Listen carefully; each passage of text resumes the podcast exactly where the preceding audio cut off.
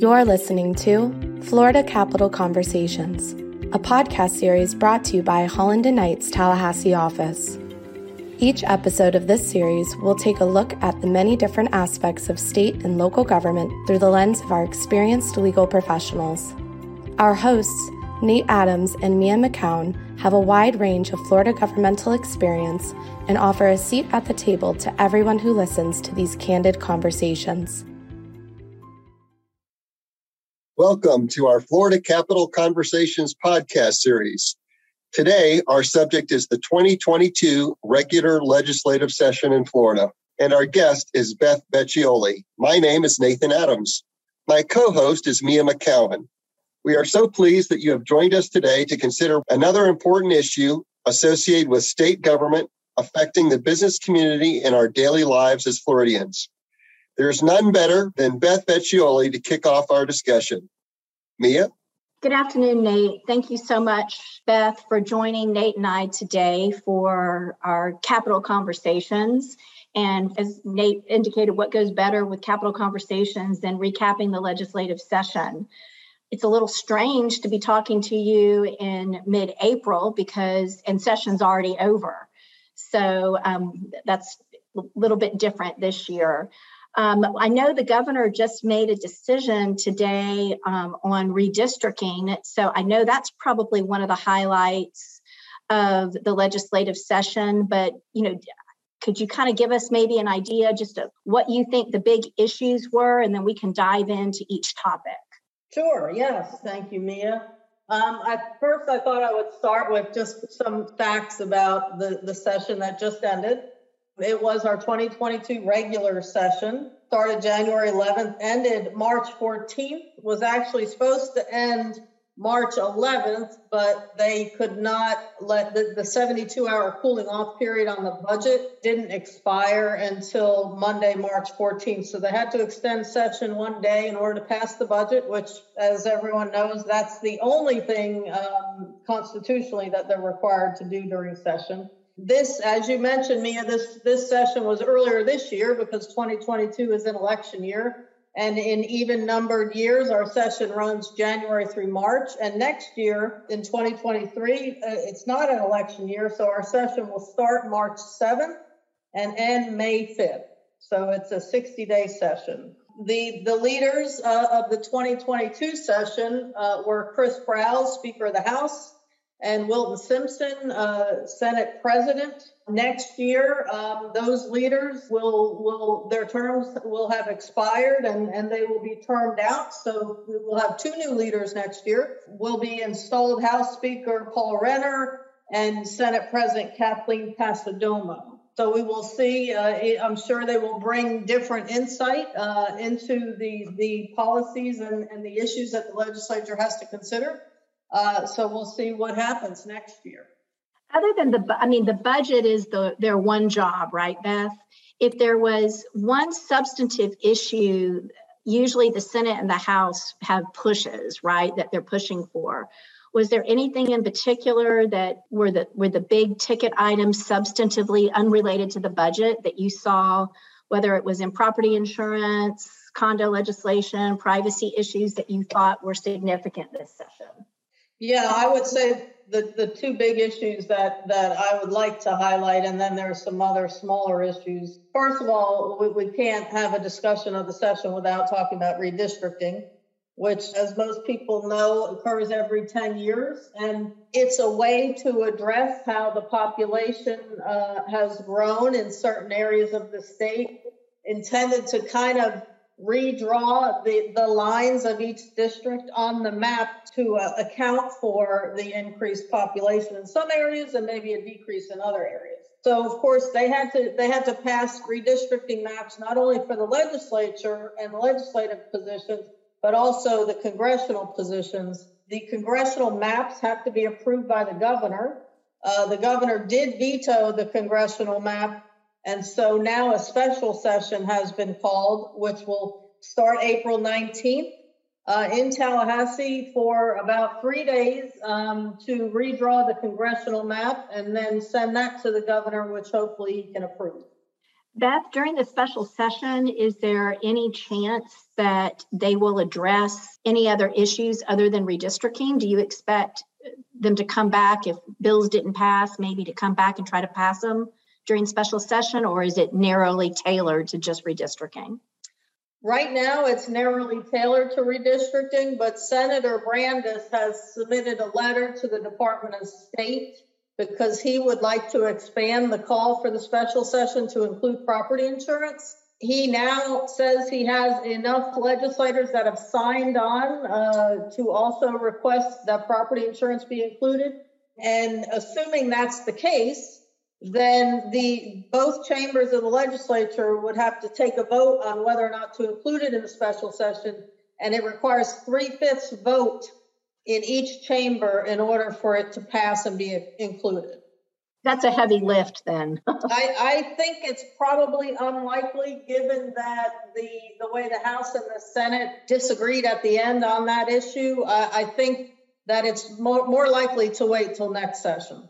You tell us a little bit about that substantive disagreement? You know, I know a lot of people are pretty upset that their property insurers are, you know, closing up shop in parts of the state. So tell us what's going on there. Yeah, so so the property insurance industry is definitely in a state of crisis right now.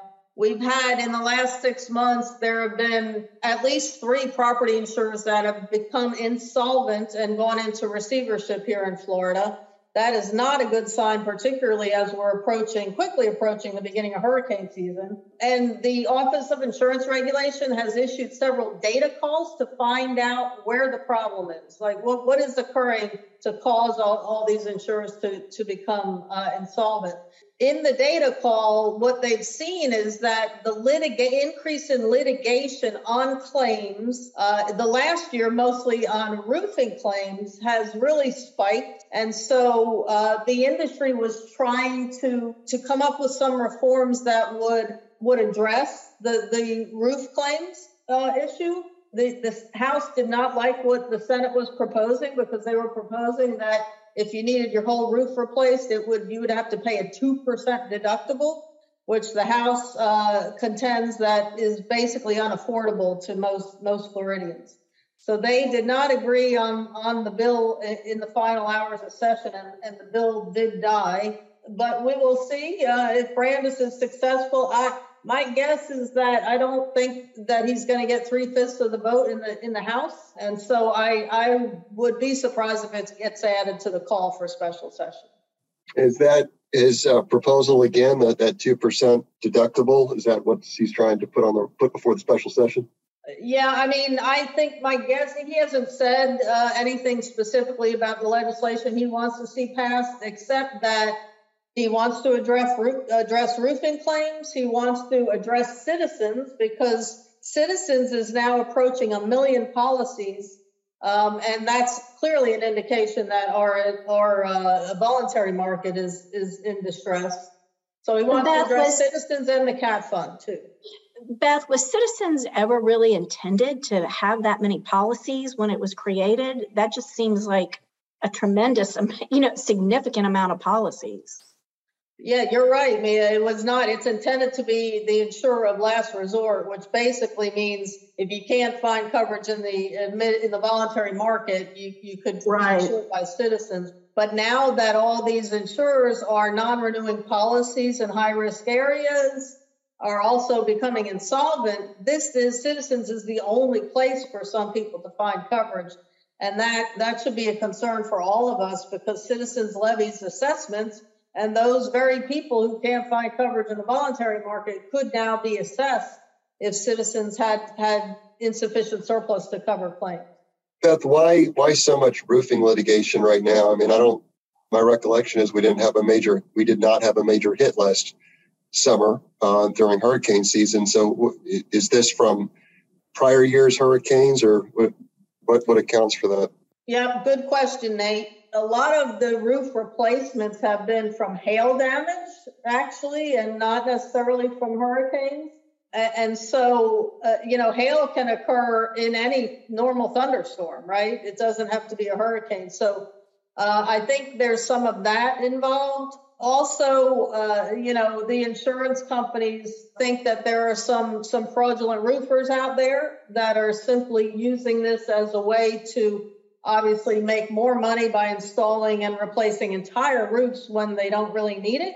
And, you know, some insurance companies might just simply be paying the claims instead of investigating further to find out whether or not it's fraudulent. There's a, the volume is so high that you can't possibly, you know, go out there and look at every single roof. Beth, I know when we were talking about the, before session started, some of the issues that we thought that you thought were going to be on the radar. And one of the things that you mentioned were condominium legislation dealing with condominiums in light of the tragic event that took place in Miami. Um, it looks like the legislature did take some steps on, if I'm not mistaken, on inspections regarding condominiums repairs. Is that correct? Did I read that right? Or what, what well, can you tell us about that situation? Yeah, so so it, it interesting. Uh, the, obviously, yes, that that was first and foremost at the beginning of session because of the Surfside collapse, uh, where I believe about 100 people died. Horrible tragedy. The House had a bill 7069 that actually passed the full House was sent over to the Senate, passed the whole Senate, except for the Senate added a last minute strike-all amendment on the bill and passed it back to the House, and then the bill died. So the House clearly did not like the changes that were in the Senate's amendment, but they were trying to address issues such as required inspections to occur more frequently, especially on buildings of a certain age. There was provisions in there to address disciplinary action against board members of condos that don't take the right action. Uh, they were they were uh, increasing the requirements for reserve accounts to be held by condo associations, and also disclosures about the the soundness of the building that would need to be made to potential buyers. So there were a lot of good reforms in there, but at the end of the day, the bill the bill died. Well, I would probably expect some of those issues to return for 2023, just based on how far it got. Yes, I, I, would agree with you. Yeah. A couple other uh, topics that I just wanted to talk real, real quickly through. There were, uh, there, there was a consumer data privacy bill, and normally this bill wouldn't be like, you know, a real high priority type bill that we would discuss, but but it was a priority of Speaker Sprowls, and this was the second year he was trying to get it over the finish line, and it also died at the end. Um, it's possible that if property insurance gets added to the call for special session, that there could be a deal worked out between the legislative leaders that Speaker Sprowls also gets his desire to see consumer data privacy passed because for two years in a row now it has failed. So I just bring that bill up because there's possibility that could be linked or traded with property insurance.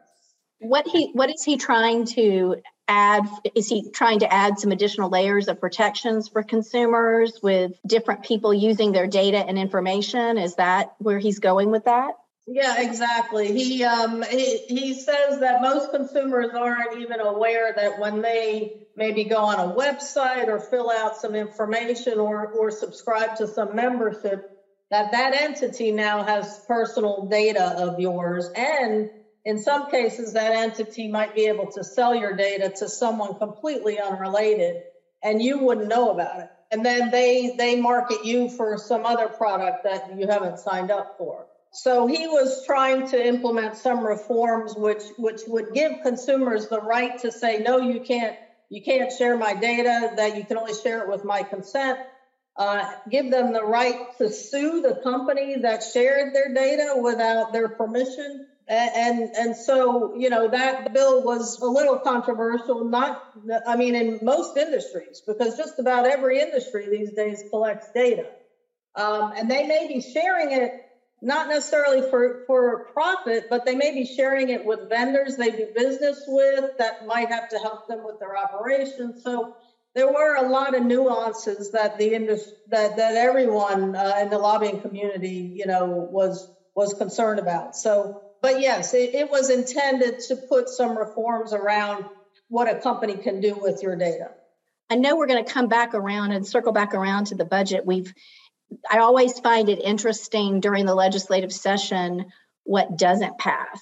And frankly, I think people would be surprised at how many bills are filed and what actually makes it to the finish to the finish line. It sounds like there were quite a few battles in certain areas, but are there other bills that you that you think that were significant that were able to make it at least through the legislative finish line and now they're going to the governor that you think are that were interesting or things important that you were working on during this past session? Yes sure. And to your point about how many bills are filed versus passed a couple of statistics there. There for this past session there were 3735 bills filed. Guess how many passed? 180 Close, 267. So less than 10% of the bills that are filed actually make it over the finish line. And that's that's a pretty consistent number. You know, it varies, of course, a little, but it's pretty consistent from year to year. So so there are a lot of bills that fail or never even get get heard. But right. A um, couple other bills that I just wanted to, to bring to your attention in the healthcare space. Um, there was a big nursing home bill the reason I bring this up is because I'm sure we've all heard about stories that nursing homes are finding because of the whole great resignation um, debacle that we went through with COVID. Nursing homes are having a hard time finding finding qualified care, you know, to work in their in their homes. So they expressed concern to the governor and the legislature about that. And and there was a bill on nursing homes that actually will now reduce staffing requirements to have uh, certified nursing assistants can be replaced in some cases with other aides that are not that don't have the same level of qualifications. And basically that was to give nursing homes the, the ability to hire others that could do the same work but maybe with less qualifications. Um, it was controversial of course because everyone you know nursing homes are usually where our frailest are, are are residing. And so you don't, it's hard for you to think of your grandmother having uh, less quality of care, right? But in the end, I mean, it's it's kind of needed legislation in order to to properly staff these homes. And frankly, Beth, I think this issue on I'm going to call this to some extent a little bit of scope of practice with within the different levels of healthcare service. I think you're going to see this happening more with nurses doing more, physician assistants doing more. Our population has just exploded, and we don't have the practitioners to take care of everybody. Um, so I think this is just one example of the you know of a talent shortage that we have in the healthcare space. That's my opinion for what what it's worth. I'm not even sure that I have a primary care physician. They say that I do, but I've never actually met the person. right. I mean, it's, I mean, we have grown so much and we were on track growing so much even before COVID.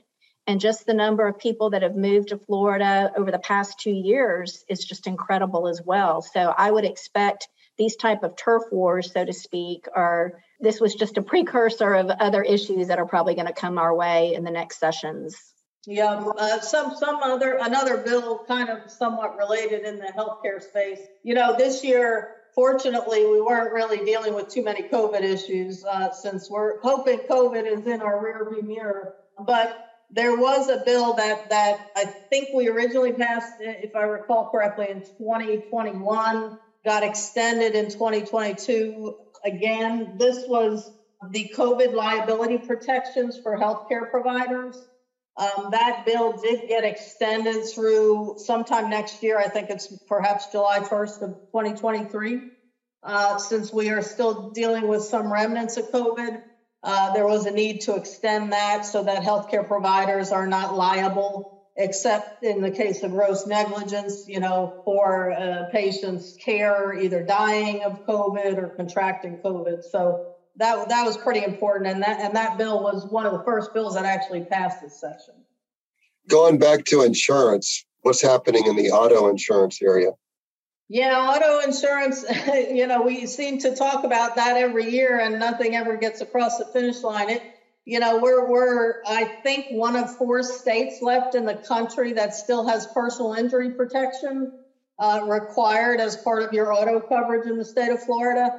Uh, it, it's it's rampant with fraud. It's driving up costs. You've probably seen your auto insurance rates um, going up every year as you get your new policy. So so they've been trying to do away with the current system we have and replace it with a bodily injury and property damage system. That uh, that bill was heard last session. It was heard this session again, and and again it failed. Didn't make it over the finish line uh, you know, I feel I feel like we're going on nine years straight now, trying to trying to get this bill over the finish line. So I, I don't know. At some point they might give up, but but there was nothing uh, nothing significant that that changed in the auto insurance space this session. What, what is the major obstacle to getting that bill through? What's the major argument that keeps uh, foiling it? Well, uh, you know, uh, uh, the insurance industry contends that you if you create a whole new system without addressing tort reform issues, then you're just creating PIP 2.0. And there's also the the contention that replacing PIP with a with a property damage and bodily injury system could potentially raise rates.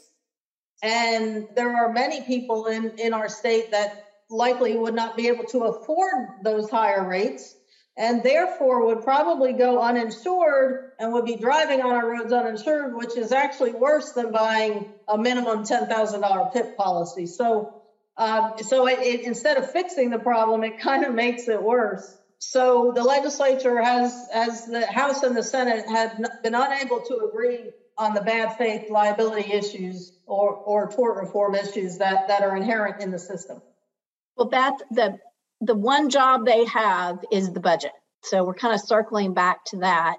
I think I've t- told you this before. My my dad always had a saying that we need to maintain our te- integrity. Remember, the only person that really loves us is our mama, and it's all about money.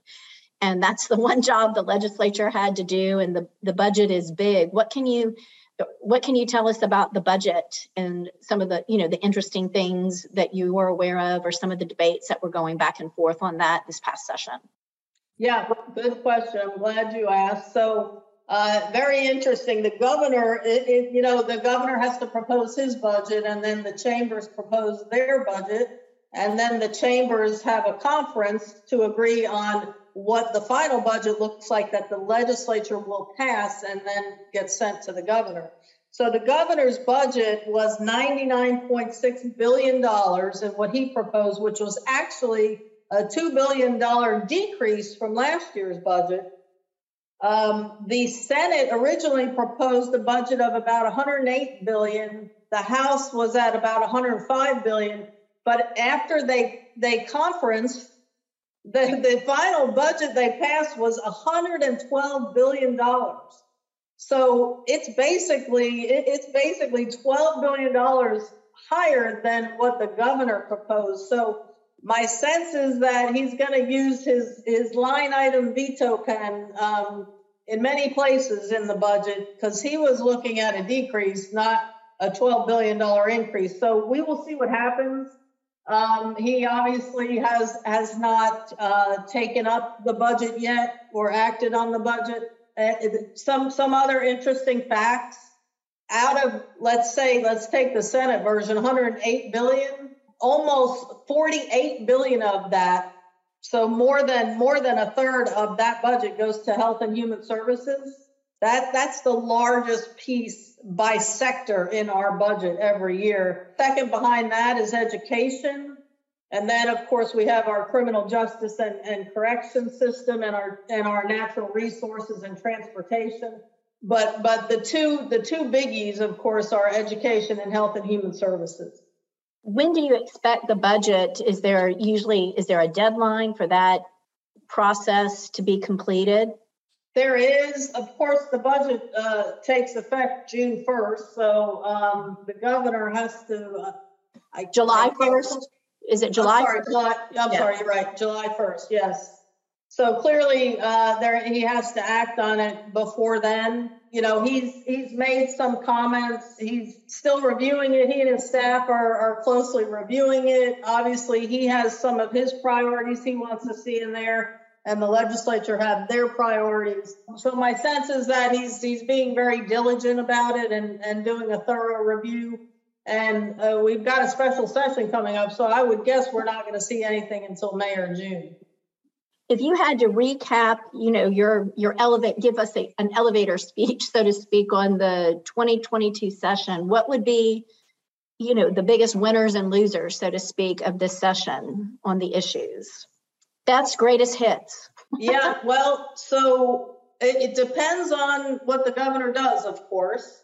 But I would say that that teachers and law enforcement are probably in the category of winners. The uh, is that because of the increase in pay and bonus bonuses that were provided, or is that exactly? And and and the when I say law enforcement, I'm talking about corrections, you know, juvenile justice, all of that there's uh, you're right. There's like a $5000 signing bonus for new new police officers. They're adding the, the, the legislature wants to add about 2600 positions to the law enforcement sector so including the department of corrections um, juvenile justice etc so they are getting a huge assuming the, go- the governor agrees they're getting a lot of new positions to in the area of law enforcement. So between that and education, I think those are the winners for sure.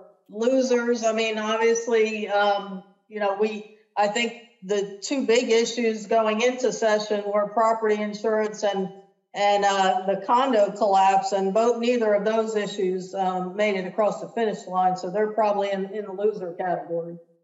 I think the single issue in our home um, that got lots of applause, my daughter Ava was very excited that the FSA is going away. I think that was passed as well. So she she considers that a win for high school students for sure.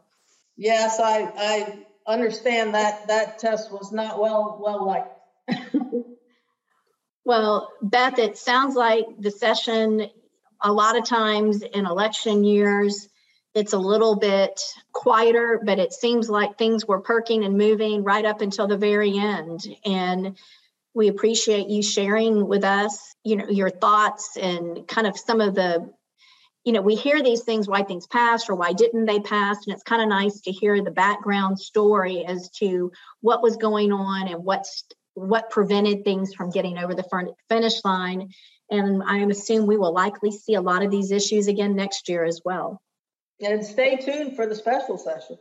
And what he what he strikes in the budget, right? I mean, that'll be interesting to see too. What he does once the budget gets to him, what his line item veto works with. So we may we may be talking to you again and again, Beth. well, thank thank you for for having me. All right. Well, thanks to Beth Vecchioli for this informative and interesting commentary on the 2022 regular legislative session. Thanks to Mia McKown for uh, some great questions today, great input. And most of all, we want to thank you for joining us today. Please plan to join us for our next Florida Capital Conversations podcast. Have a great day. Thank you for listening to Florida Capital Conversations. For more information on our Tallahassee office, please visit hklaw.com slash Tallahassee.